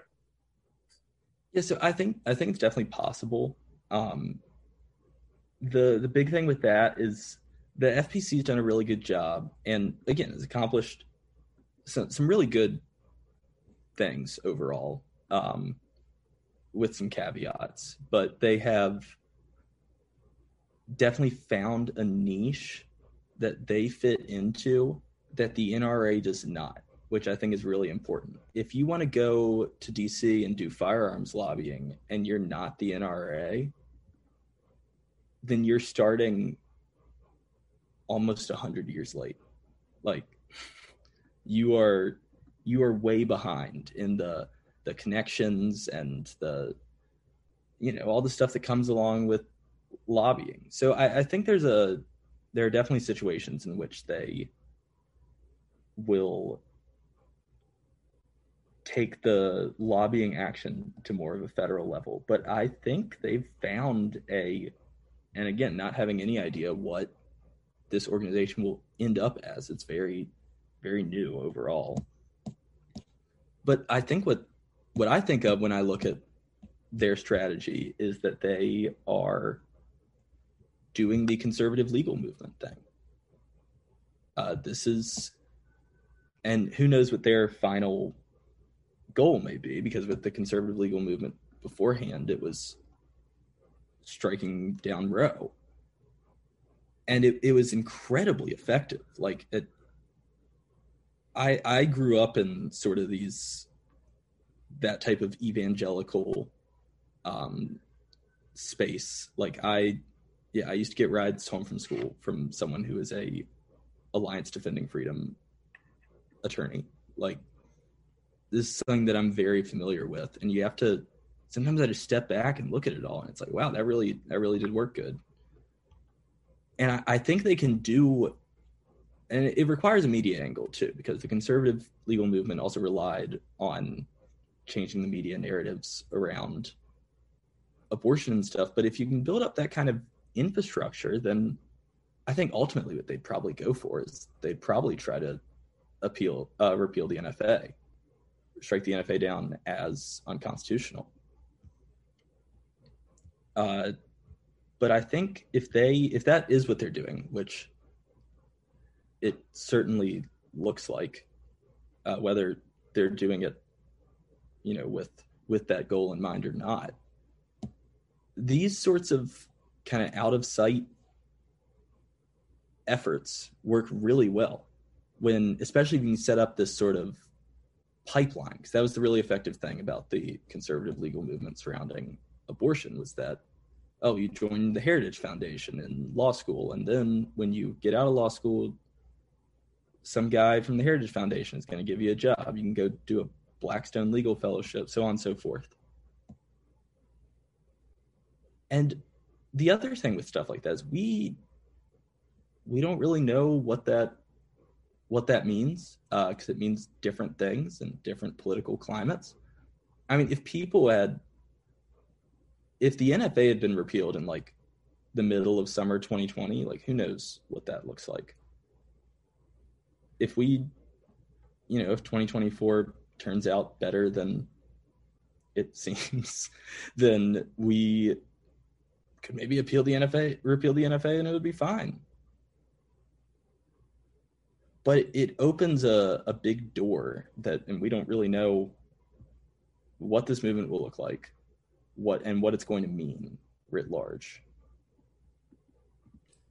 Something that, that i kind of find fascinating is like a lot of like mutuals and friends on the left kind of cheerlead you know the nra kind of being hobbled and and kind of um you know, not collapsing, but being diminished, right? They have all these financial issues. Wayne LaPierre is getting like $30,000 fur coats in Beverly Hills. Like they're just kind of like wasting a lot of money and a lot of time. But it almost, in, in sort of in this conversation, it almost seems like the NRA is sucking up a lot of oxygen, lobby wise and legal action wise, that it almost seems like if the NRA collapses or goes away, these smaller, kind of more focused, probably more extreme groups will come up in its place, or is it? Or do we have to more like sort of conceptualize these organizations as more separate, as kind of like NRA is over here, uh, this other organization is over here, and they're kind of working towards the same goal, but they're kind of doing it at their own pace and their own kind of skill set within their own kind of skill set and ideology. Yeah, so I think it's it's one of those weird situations that we find ourselves in sometimes where the the guys who really suck and are just like, you know, shitty reactionaries are the best case scenario we've got. Like as a gun rights organization, I mean, you could create something better. I'd love it if someone did um, because this is like something that I, I do think every person has a right to defend themselves. But the alternative is a lot weirder. Probably worse, but we definitely know it's a lot weirder. I mean, it's kind of like uh oh, who did he run against? Yeah, it's like a uh, Pat Buchanan running for Republican presidential candidate uh, in '92 when he ran against H.W. Bush. Like George H.W. Bush is not a not a person I'm a huge fan of, but I would rather he be president than Pat Buchanan, probably. Like it's one of those, it's one of those real catch twenty twos, and like the NRA is also partially because of all the internal turmoil they've been having and the fact that they keep on trying to do like media efforts and they keep on failing because they don't get like what their target audience is. But yeah, it's kind of yeah, we're just sort of stuck with them unless they do just completely collapse, but they've really slowed down cuz the NRA used to even in like the early Trump years, the NRA was doing crazy stuff. Like, you know, releasing videos about how to, I mean, pretty much how to shoot a protester. And now they they've kind of just I mean, again, they're hemorrhaging money. They're getting sued by uh, the New York uh, Southern District of New York, and so yeah, they're wrapped up in legal battles, and that's this like how how that landscape looks right now. It's probably as good as we're gonna get. And real realistically, we'll never get a kind of organization like the NRA, but from the left. yeah, no, I mean, like, I mean, I, I know people who were involved at kind of the upper levels of like the Socialist Rifle Association, for example, which, yeah, I, I love the idea. I really do. And if anyone listening is an SRA member, I, I was too. More power to you. Like, if you can find a good group of people, it's a cool organization. But you can't do anything legally with that. Like, you can't affect how laws are made in the country uh, because there's just no space for that on the mainstream left, let's say, of America. Like the lines have kind of already been drawn in the sand that guns are a right wing cultural issue. And I, I don't really think we're changing that. It's also that like the big issue is we're kind of just at a stand standstill in general with the gun problem, and that's why I'm I'm impressed by the FPC's sort of state level focus because the only place where you can still pass gun control is at the state level. It is logistically about as close to completely impossible as you could get to legislate your way out of America's gun situation at the federal level. There is there are more firearms in this country than people. And everyone who is really into firearms, the one thing they've been telling us for decades now is hey, if someone tries to take these away from me, we are going to do a lot of violence. And like that was the thing that spurred the resurgence of Virginia's militia movement was that Ralph Northam tried to pass. I, I don't even think most of them ended up passing some gun control bills, and suddenly people were forming armed paramilitary units about it.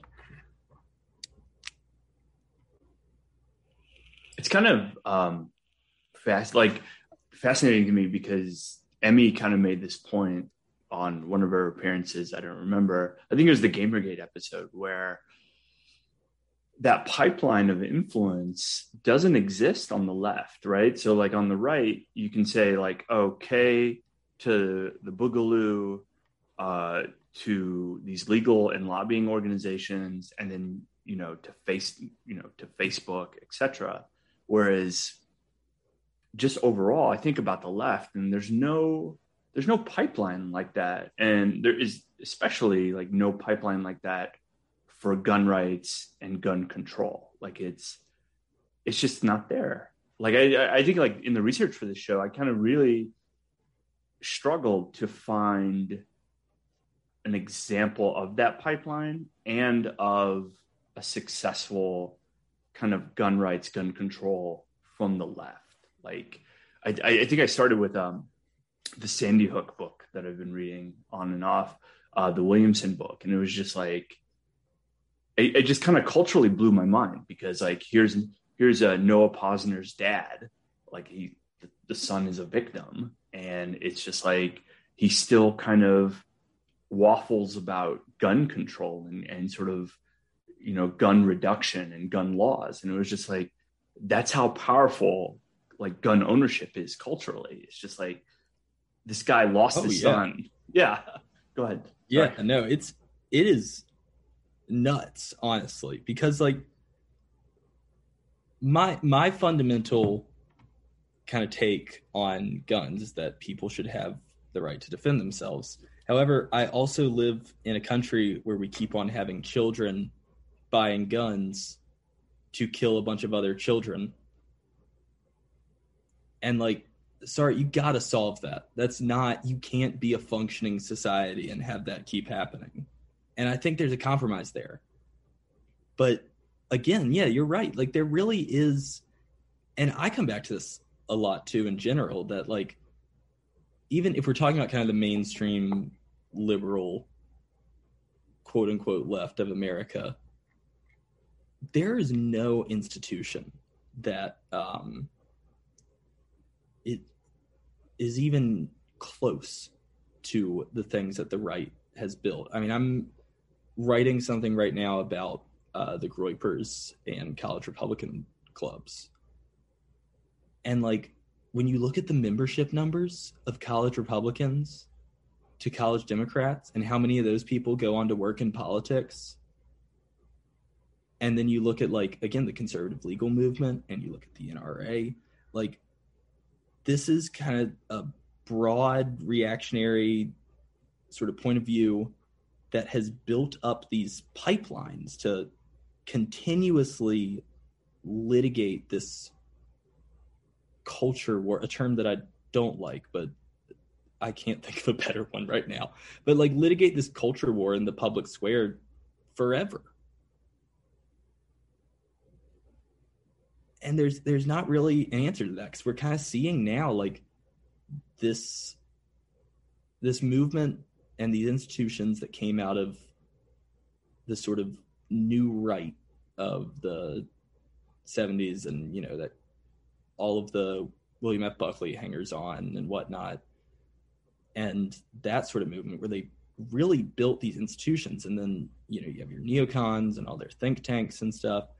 And we're seeing that reach its conclusion in a lot of ways now. Like the Roe getting overturned is one of the most impressive political projects ever, in my opinion. Like a majority of Democrats and Republicans were in favor of abortion when the original Roe v. Wade ruling passed. Uh, the party couldn't get a majority of Republicans to be against abortion until the 80s, the late 80s at that. And I, I, think for a lot of them, especially a lot of sort of the young professional Republican pipeline type guys working at think tanks and at uh, you know lobbying firms and whatnot, haven't really realized that there's there's an eventual end to this.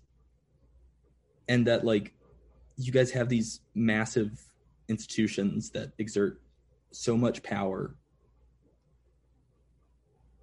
And the plan i guess was it seems like for a lot of people the plan was just to keep fundraising forever but these institutions are they've whittled down enough and they've gotten big enough as groups to suddenly they're achieving their goals. And like if they continue to you know all right well all these institutions achieve their goals. Well that worked so well last time. We've got all these new institutions. And you know they kind of keep with that strategy or they choose new issues. We've really seen that it it ultimately works i mean even like the cultural issues that the right had problems with that we thought were I think people broadly kind of thought were just off the table are suddenly under serious threat.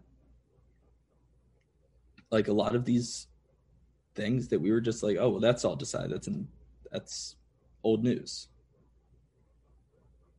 And as that as these actors from these spaces continue to exert more influence online uh, like discursively, more and more young. I mean, it's the same. It's the same situation as the Groypers and the college Republicans, and you have this kind of thing that appeals to your your college Republican type, and they're more of them are getting into it every year, and the views of these groups are getting more and more extreme. And I think you're seeing a lot of that happen with gun culture too, because this sort of stuff was not the norm, even like throughout my lifetime, it has not been the norm. Um, I mean, I grew up shooting. I, I got my, I was given my first gun when I was seven years old. And I didn't know anyone who owned an AR 15 until I was in high school, probably. And now, like, if, I mean, you know, if you own a firearm and or if you own multiple firearms and you don't own a Glock or an AR, people are like, "What are you doing?" And and as that yeah, as that continues to change, and if they manage to utilize these institutions that they're trying to create, things get real weird. It, that's a fascinating question because I never hear that being asked, which is uh, how does this end or what is the end point? Because, like in the Roe versus Wade case, the end goal is to remove Roe versus Wade. But in the Second Amendment case, it's like, you know, you're just constantly empowering people to buy more and more powerful arms. Like, what is it? It almost seems like I hate saying this, but it, it's almost like like the end. The end will be like mass violence or increased mass shootings or something. Like I just well, I think that's almost I mean kind of in the same way that the racism isn't necessarily necessarily explicit, but it's part of the ultimate goal. I, I think not explicitly, but the violence is part of the goal. I mean, this is this goes back to that early American stuff. This idea of being you know, being on the frontier, the slowly carving a path through the terra nullius that you've discovered, like. And I think that's where the cult of the operator kind of comes back in too, because uh, one thing that I always come back to with the the sort of media frenzy around seals and uh, you know operator types is that we've seen this before, and we saw it most prominently in the British Empire.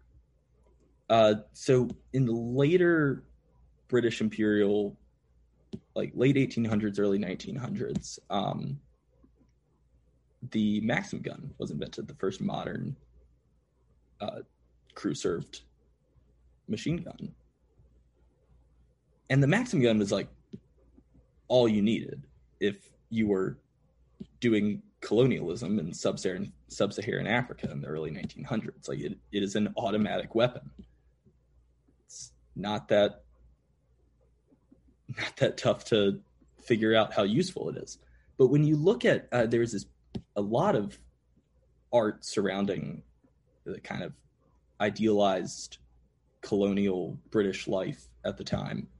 You will never see the Maxim gun in it you will see the riflemen with their Lee Enfields because that's the idealized version of the violence that's actually happening.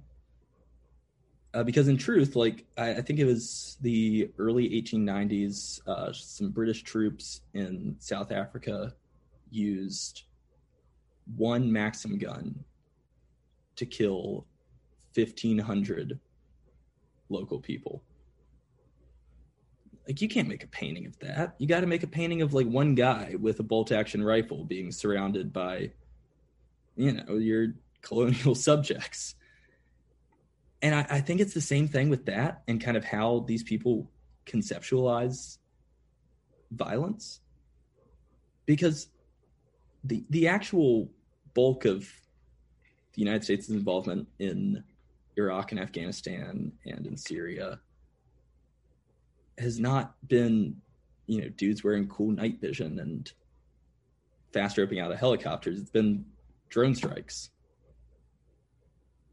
and airstrikes and uh, generally dropping munitions from heights onto people who were maybe terrorists. Maybe not. We still haven't figured some of them out. And I think there's a real similarity there. And the culmination that you saw of that colonial vision of violence was in in many ways World War One. When you read all these guys who were were so excited to go out and you know do an honorable gentleman's war, and then their buddy Jeff, one trench down, gets sliced in half by a machine gun, and oh, my other friend just his lung just melted out of his mouth from all the mustard gas. Like, and they were they were horrified. It like ruined a whole generation of people, famously. But I, I think they are all kind of striving for that Western uh, word that that's that's a real ass. I have to put a big asterisk by Western, but this sort of like Western conception of masculinity and the role that violence plays in it, and they're all kind of searching for that that adventure, that chance to prove that they they really are like that. And who knows? Maybe some of them will get caught in something bad, and it will scare them all enough that they go around and tell everybody, hey, you actually don't want to get in a firefight. Because here's the truth you don't want to get in a firefight. It's a miserable experience. It's not, there's, this is like the number one situation to avoid in your life, the situations that they're constantly preparing for. And I think it's valuable to be prepared for situations and that you may come into and threats that you may face but I mean these these guys can't do threat assessment for for shit. Like I think that's really the the strange part of it too is you don't seem to really have any conception of what what this actually means. But but I do think that if left completely unfettered, this kind of cultural thing that we're stuck with is going to eventually continuously rear its head. Interesting. Um, so I, I, think we, we've been talking for about almost two hours now. Um, and I, I, think we have reached the end point, the natural end point. And as yeah. with any ending, uh, we have to ask the legendary last question, which is um, before we go for the day, um, leave us with something to think about, something to chew on, something, you know, it, it can be, you know, a quick comment, it can be a long form statement, but something for me and the audience to kind of iterate over and to think about, uh, you know, when this conversation is over.